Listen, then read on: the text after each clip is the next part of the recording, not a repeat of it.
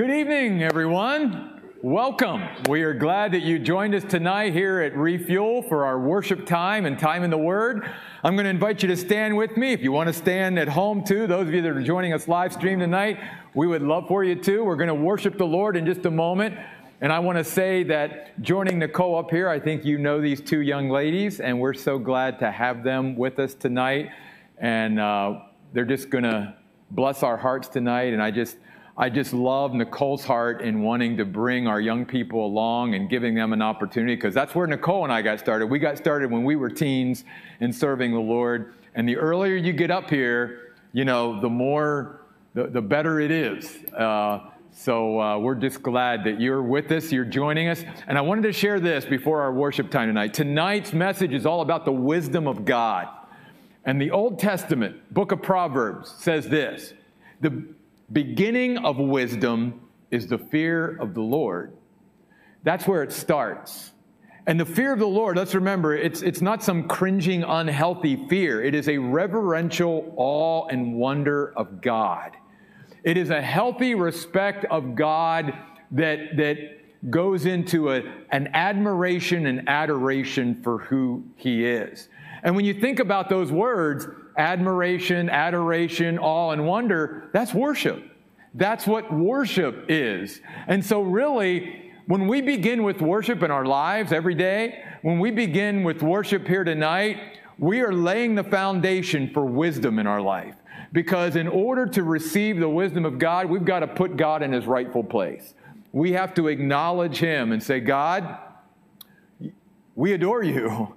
We admire you. We respect you, God. We are in awe and wonder of the God that you are. And so that's what we want to do tonight through our worship. And we hope that God will use our worship tonight again to lay that foundation as the beginning of growing wisdom in our life. So let's pray. God, we thank you that you are a God that wants to bring your people near to you. And God, you want to equip us with everything we need to live life on this earth at the highest possible level. And one of the things, Lord, one of the resources that can enable us to do that is your wisdom. And yet, your word says that wisdom has to begin with a healthy reverence for God, a healthy admiration and adoration of who you are. God, that's where it begins. And so, God, may we realize that every day we worship you, every day we start the day worshiping you, Every day we're here as God's people and we start off with worshiping you, we are laying the foundation to receive wisdom from you. Because God, when we put you where you belong, everything else in our life, in our minds, in our hearts can start to, to fit into its right place. And so, God, maybe if there's things out of place in our life tonight, I'm praying that tonight we can reorient ourselves to you. We can realign with you we can maybe get those pieces back in different places so that things can line up correctly and rightly in our life, so that we can live life at the highest possible level, so that we can be sound and so that we can be whole, God, because that's what you want for your people. So, Lord, as we enter into this time of worship, would you just enable us to join these three ladies on this platform and just lift up our voices? Lift up our minds, lift up our hearts, and just give our all in worship to you as we sing to you, God, as we praise your name and as we exalt you in this place. These things we pray in Jesus' name. Amen. Thank you all for that time of worship. Thank you, ladies. Awesome. James chapter 3 tonight. We're continuing our series on Wednesday night, looking at the message of James. Two books in the Bible were written by the Lord's brothers, James and Jude. And we're going to be looking at both of those books, James now, and after we get done with James, we'll be looking at the book of Jude. Tonight, as I said earlier, we're going to be talking about wisdom. And remember, as we study this book, knowing that James grew up with Jesus, certain things made an impression upon him so indelibly that I think these were the things that the Holy Spirit brought to mind for James to talk to the church about later on. And one of those is wisdom. I think James saw in his brother a skill at being able to live life. Because that's one of sort of the definitions of biblical wisdom is the skill, the expertise in living life. You know, there are certain words and concepts that God reveals in the Bible that are much different than the way the world uses that word or the perspective of the world on that word. One of those words is hope. There's a big difference between biblical hope and worldly hope. Well, tonight, hopefully, we're going to see that there's a big difference between worldly wisdom that the world tells us about and godly wisdom or heavenly wisdom that we're going to see tonight. There's not really an outline tonight because James sometimes is really hard to sort of put in a box, if you will. It's not like, well, these couple verses talk about this, and then these couple verses talk about that. What James does many times is he weaves multiple things together in the same verses. So tonight, what I'm just going to sort of alert you to is you're going to see a description of godly wisdom, a distinctiveness to godly wisdom, and the design that God has for his wisdom, all weaving in and out of these six verses. And there is a lot here. I don't expect anyone to totally absorb all of these six verses because I've been months in this passage, and I'll just tell you, I can't absorb it all, okay? But here's where God is so cool. The Holy Spirit is going to take this message in this passage tonight, and He's going to apply it to each of our lives just where we need it to be, okay? So don't try to wrap your arms all around this. Just say, Holy Spirit of God, what do you want me to gain out of this tonight for me in my situation? Wisdom has sort of two parts to it. There, there is the part of, again, living life with skill, um, being able to make the best choices. Every day, you and I, like every other human being, are faced with multiple choices in our life. And God's wisdom is given to his people so that we, in each of life's situations, can make the best choice. In fact, if you go back in your mind to that great passage in Kings, where God says to Solomon, Solomon, what should I do for you? And Solomon starts to think about the responsibility of leading the people of God. And he says, God, give me wisdom. Give me the ability to make the best choices to lead these people. And the Bible says God was so pleased with his choice. He said, You did not ask for wealth or long life or vengeance upon your enemies. And because you didn't ask for those things, but you asked for wisdom, I'll not only make you the most wise person who's ever lived, but I will bless you with long life and riches on top of it. Wisdom. Wisdom is sometimes just being able to see a situation and go, God, what's the best decision here?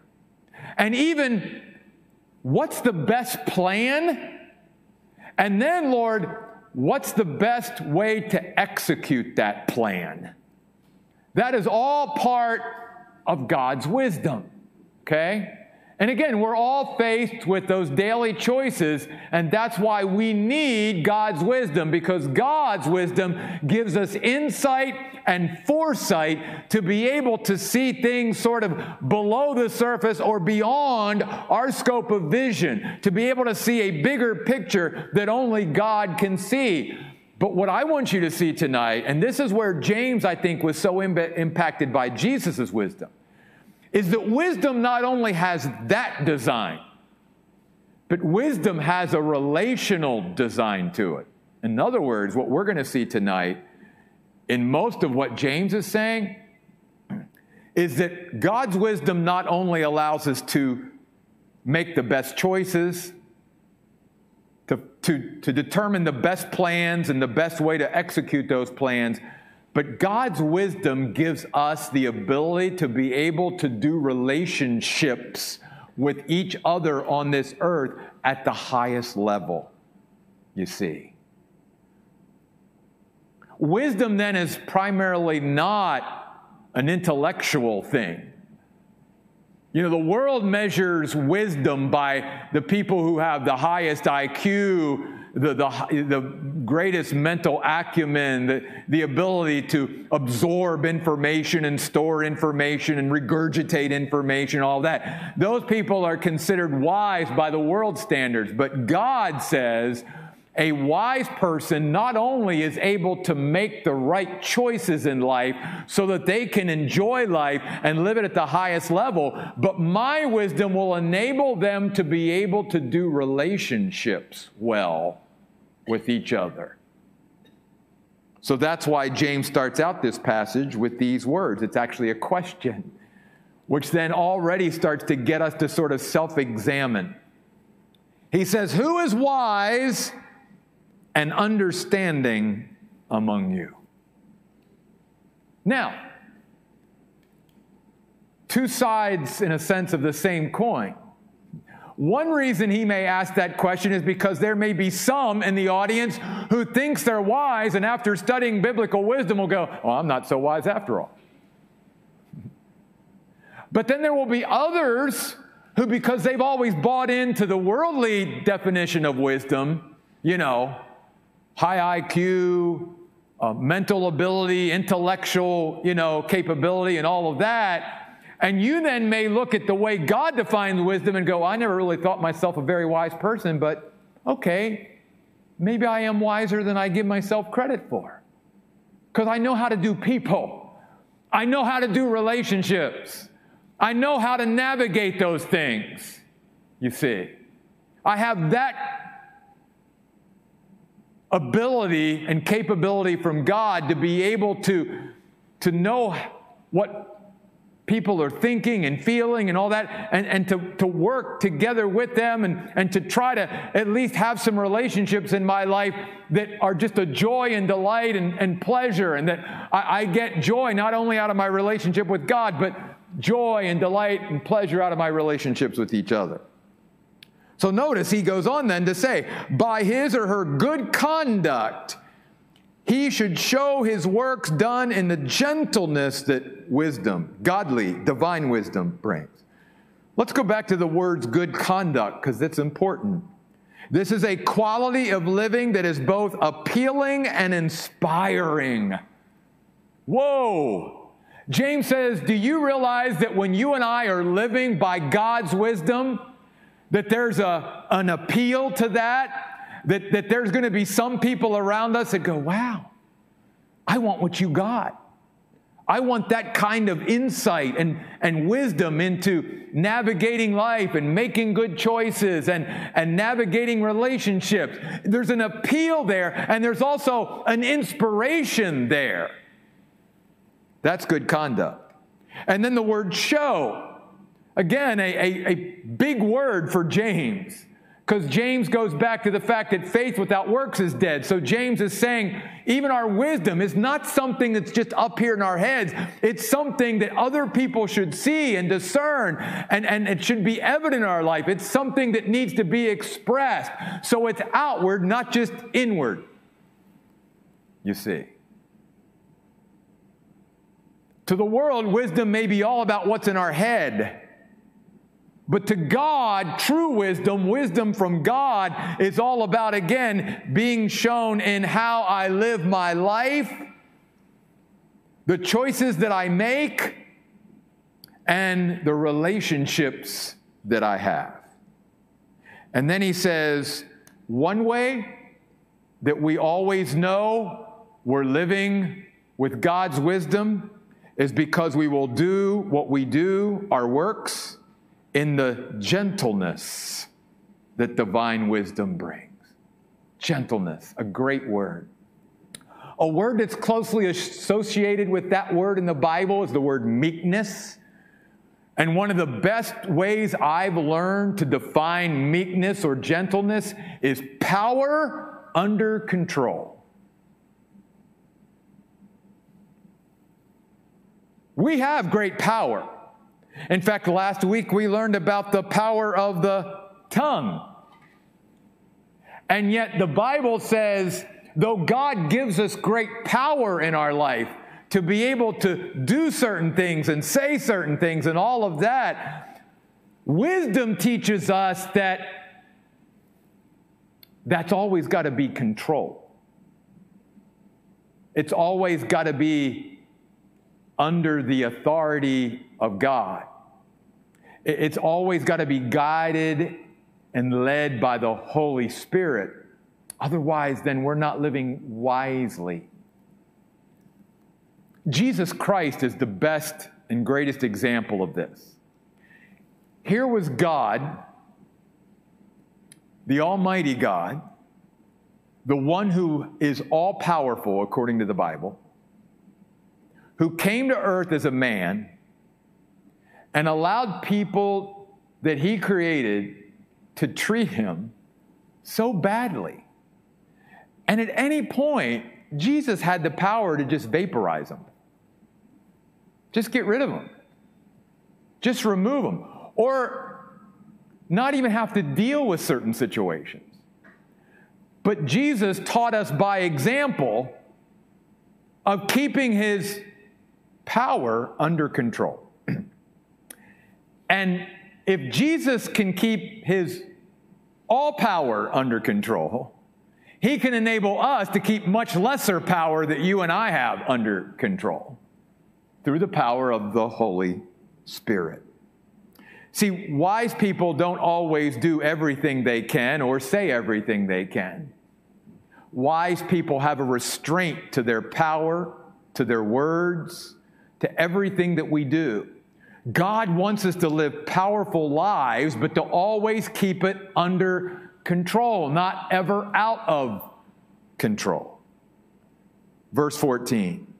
Here's where James starts to talk then about the distinctiveness or difference between also worldly wisdom and godly wisdom. He says, But if you have bitter jealousy, if you're frustrated, if you're discontent, if you're resentful of others, and it's all about you, it's selfishness run amok.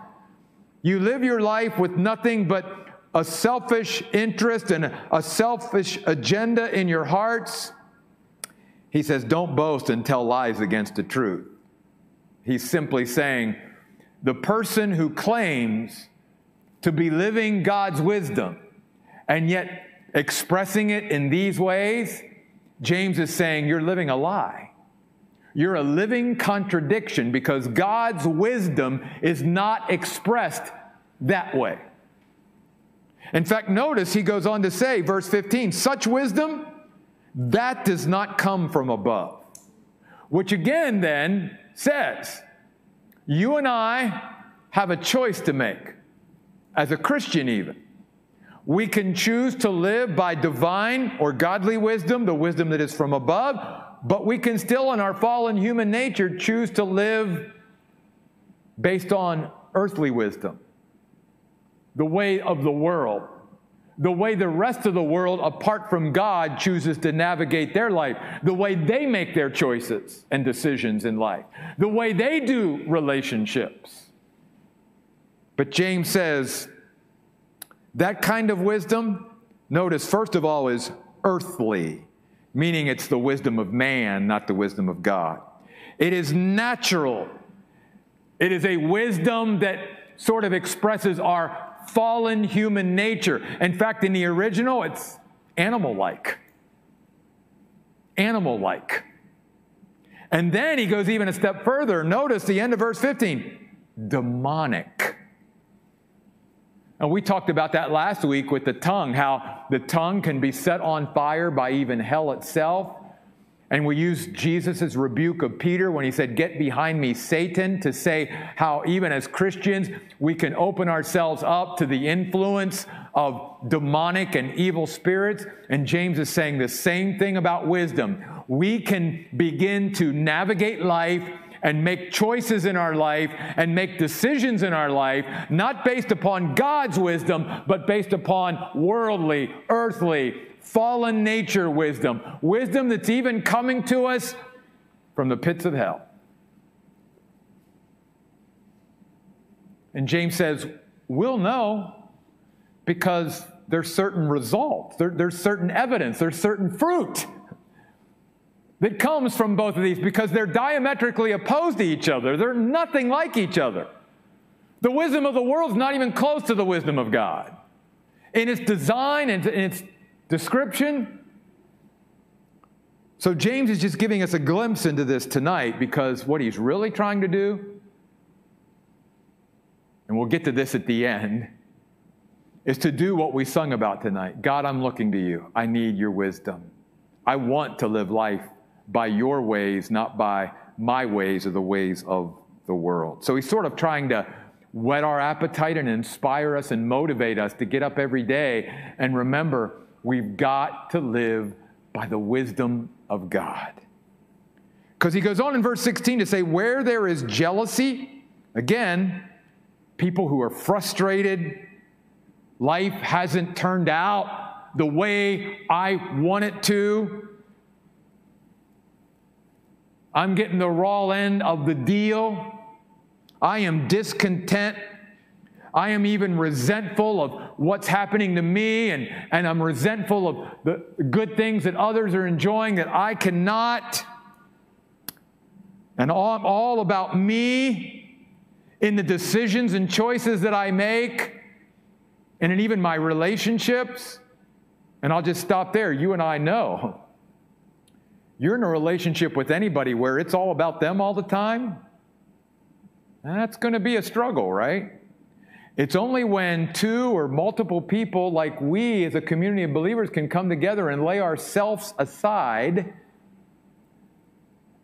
and not try to push all of our own personal agendas, can we come together as a body and work together and be unified. And that's true in any relationship. And notice he says, You want to know one of the ways that worldly wisdom is expressed? He says, Where there's jealousy and selfishness, there is disorder. This word is an explosion of meaning in the original. It can be translated instability, upheaval, unsettledness, restlessness, commotion, chaos, and even anarchy. I think that pretty much describes our world today, does it not? Do you see what James is saying? That's why the Bible is the Word of God, because it's just as true now as it was a couple thousand years ago. And it's just as relevant today as it was a couple thousand years ago. What are we seeing before our eyes in people's lives and in the world today? We are seeing nothing but frustration and discontent and restlessness and resentment. And we're seeing instability and upheaval and unsettledness and commotion and chaos and anarchy. And James goes on to say, Oh, and if I haven't hit it all, the end of verse 16, every evil practice is born out of earthly wisdom. Wisdom that's not from God. Why? Because when you and I, whether we're in a church, whether we're in our family, whether we're in our country, whether we're, whatever, you're in your workplace, you're at school, wherever, if everybody's only out for themselves, look out, right? If everybody is only in it for themselves, it's not going to end well. So, what does James say? And this is why I said at the beginning yes, James wants us to understand that God's wisdom will help us make the right choices. God's wisdom will help us to form the best plans and, and use the best means to execute those plans. But God's wisdom is also about how to relate to each other. And I want you to keep that in mind as you read these characteristics of godly wisdom and how so much of it relates to us relating to one another. Notice verse 17, the word but, strong contrast. James is saying, but there's another way to live. There's another way to navigate life other than this way. You and I, as children of God, have access to the wisdom, to the mind of God, to His insight, to His foresight that comes from above. And notice the very first characteristic is the wisdom from God that comes from above is, first of all, pure. What does that mean? Primarily, it means undiluted, not a mixture of something. When something is pure, it is undiluted. Now, I want you to take that a step further because I hope that you are able to follow me. Because, can I just tell you honestly, I can't follow myself sometimes. So, keep that in mind because it's leading somewhere. Why is that purity a characteristic of God's wisdom? Because God wants us to be all in with Him. We talked about this Sunday being fully devoted and consecrated to God. And when you and I then have that level of God, we are yours, what are we prepared to do? We are prepared to worship. That's what this word is all about. A people who are always, at any time, anywhere, prepared to come into the presence of God and worship Him. What did Jesus say? Blessed are the pure in heart, for they shall what? See God. What is worship? Seeing God, experiencing God. And that's why God says there's got to be a purity, not a perfection but a purity.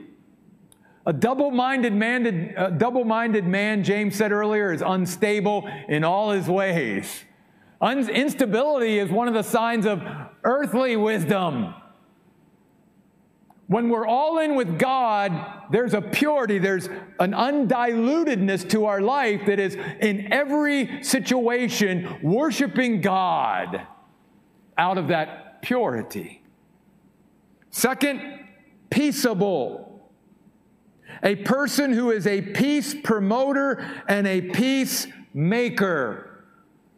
Now, not peace at any cost, not peace at the compromising of truth, but all in all, someone who is not looking for a fight or looking to argue or looking, you know, to try to stir things up, but one who's always trying to maintain peace and keep peace and promote peace. Because again, what did Jesus say in the Beatitudes? Blessed are the peacemakers, for they shall be called the children of God. You and I will know that we are operating under God's wisdom when there's a purity to our life and worship and there's a peace that we so desire in our life. Nothing wrong to desire peace. Next, gentle. The word gentle here means to be considerate, thoughtful, and gracious. And again, in the context of what? Relationships. It wouldn't matter if this was just about us. If you can't get along with yourself, then maybe there's something wrong, right? And we're pretty considerate and thoughtful and gracious towards ourselves, but that's not what he's talking about here. He's talking about us learning to be considerate, thoughtful, and gracious of others. That's God's wisdom. Next, notice accommodating. Somebody who's reasonable, not unreasonable, somebody who's easy to get along with. That's God's wisdom.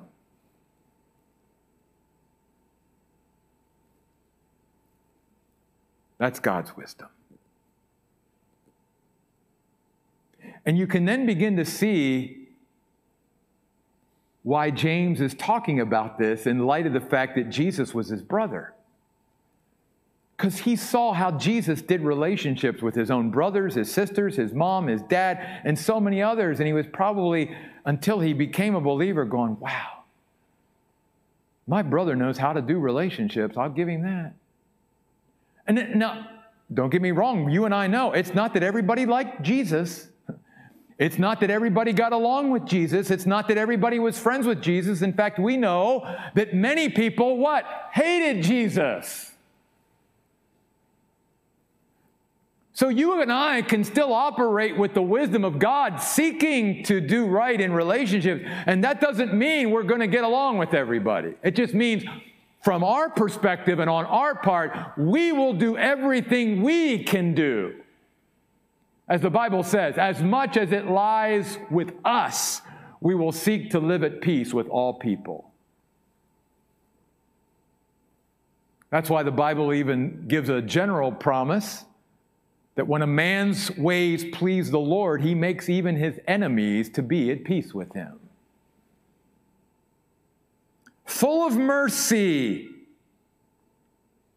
caring, concern, and compassion for other people. Full of mercy, not just a little mercy, full of mercy, full of care, full of concern, full of compassion for other people. Now you can begin to see, right, how different God's definition of wisdom is over the world's. The world would not define wisdom this way. They don't, they never have all the way back to the Greek philosophers and all of that. They didn't care about relationships. And so, what we're seeing here, too, again, is the values of God. And remember, we started out this study saying that one of the things that we'll learn in James is to value the things that God values. What does God value here by teaching us about wisdom? He values relationships. Because guess what it's going to be all about throughout eternity? Our relationship with God and our relationships with one another. Because in the end, we brought nothing into this world, and it's certain we can't take anything out, 1 Timothy 6 6. So it can't be about stuff, it's got to be about relationships.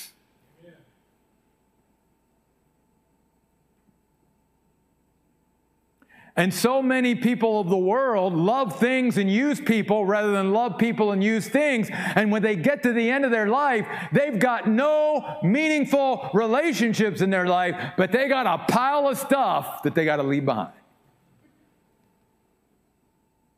Not very wise.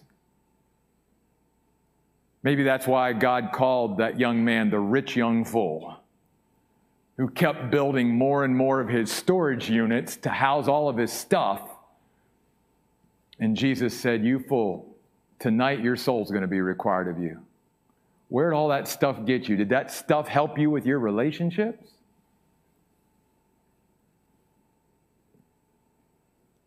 Impartial. Oh, excuse me. Full of mercy and good fruit. Good fruit.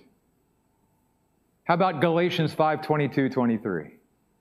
The fruit of the Spirit love, joy, peace, long suffering, patience, gentleness, meekness, kindness, self control. And guess what? They're all about relating with each other, impartial.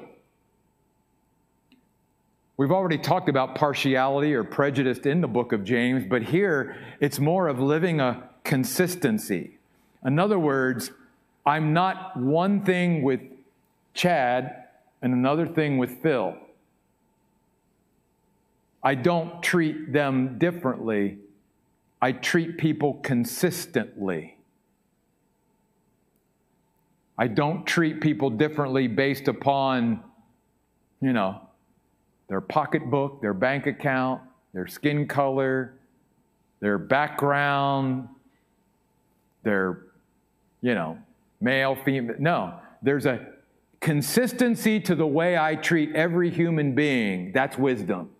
And you see this with Jesus, no matter who he dealt with men, women, rich, poor, young, old, uh, from this part of the world or that part of the world. Jesus treated everybody with respect. He honored them as an individual. They had value and worth to him because obviously he created them. And he was leaving us an example of don't treat people differently, treat them all as the creation of God, made in God's image. Not hypocritical Transparent would be a good way to define this word. Again, not playing a game or pretending. Not being one thing in public and then going home and being a different thing. Not being one thing at church and then going to work or school and being a different person. But being just being who you are in every situation with everybody. Because guess how exhausting it is not to do that? to those who think they've got to be a certain thing in a certain place at a certain time, how exhausting is that to have to live up to all that and then change who we are no matter what the group is? God says, no, that's not wise. Wise is just being yourself and being transparent. And then he ends with this. He says, the fruit that consists of righteousness. In other words, the harvest that will end up being a harvest of righteousness is planted in peace, going back to this, among those who make peace. Now, in closing tonight, this is an important verse, so I wanted to just spend a little bit of time with it. First of all, the implication here is that you and I are going to desire a harvest of righteousness. Otherwise, this verse doesn't mean very much to us. And righteousness is just being aligned with God. Do we want to have a harvestness, a harvest that reveals that we are in alignment with God and that we are living under God's favor and blessing? I mean, that's what we desire, hopefully, for our church.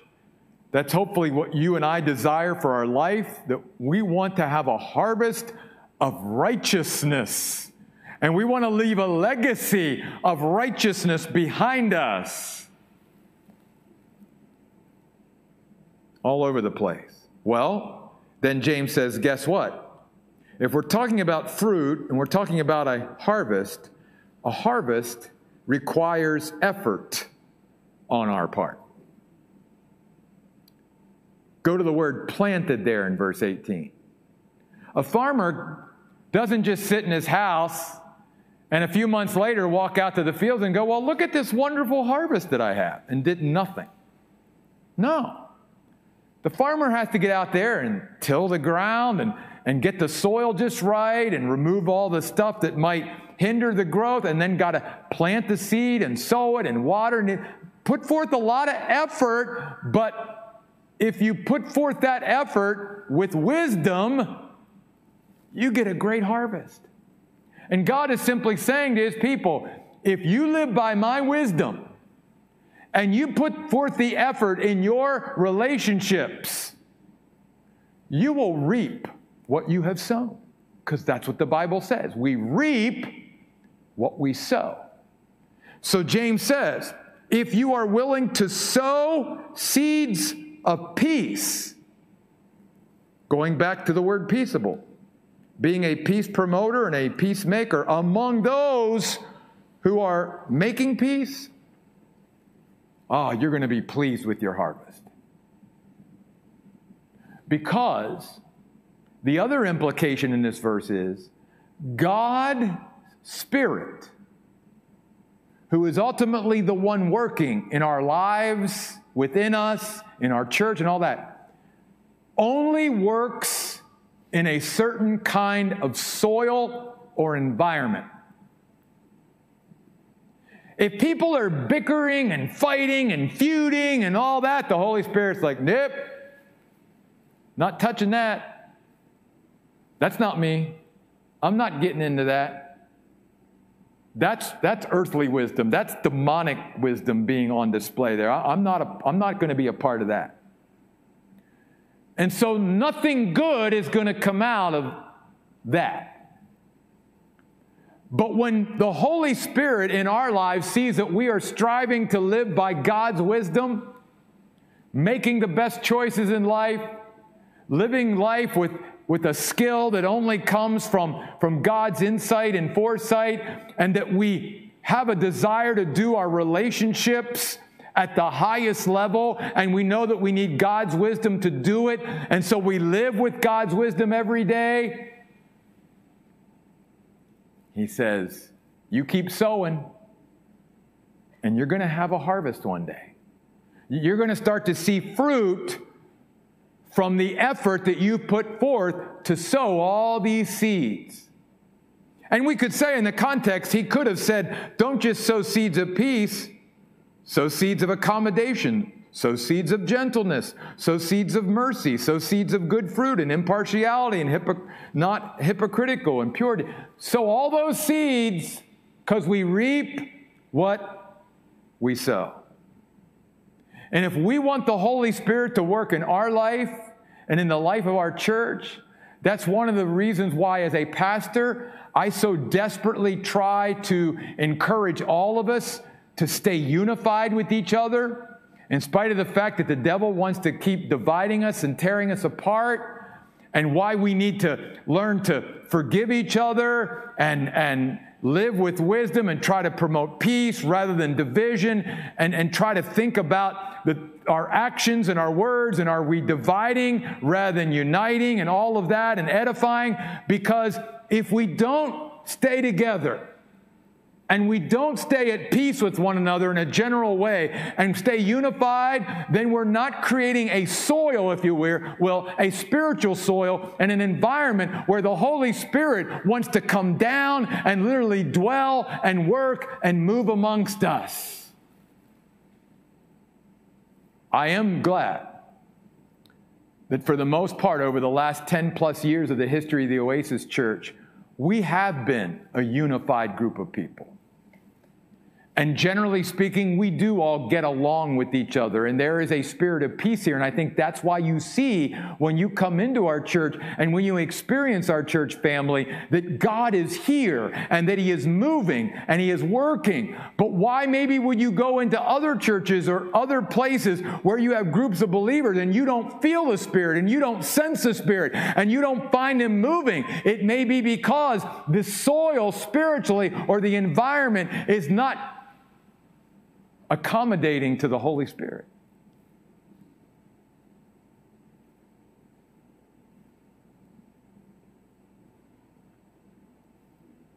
And so I love James 3:18 because it reminds all of us we reap what we sow.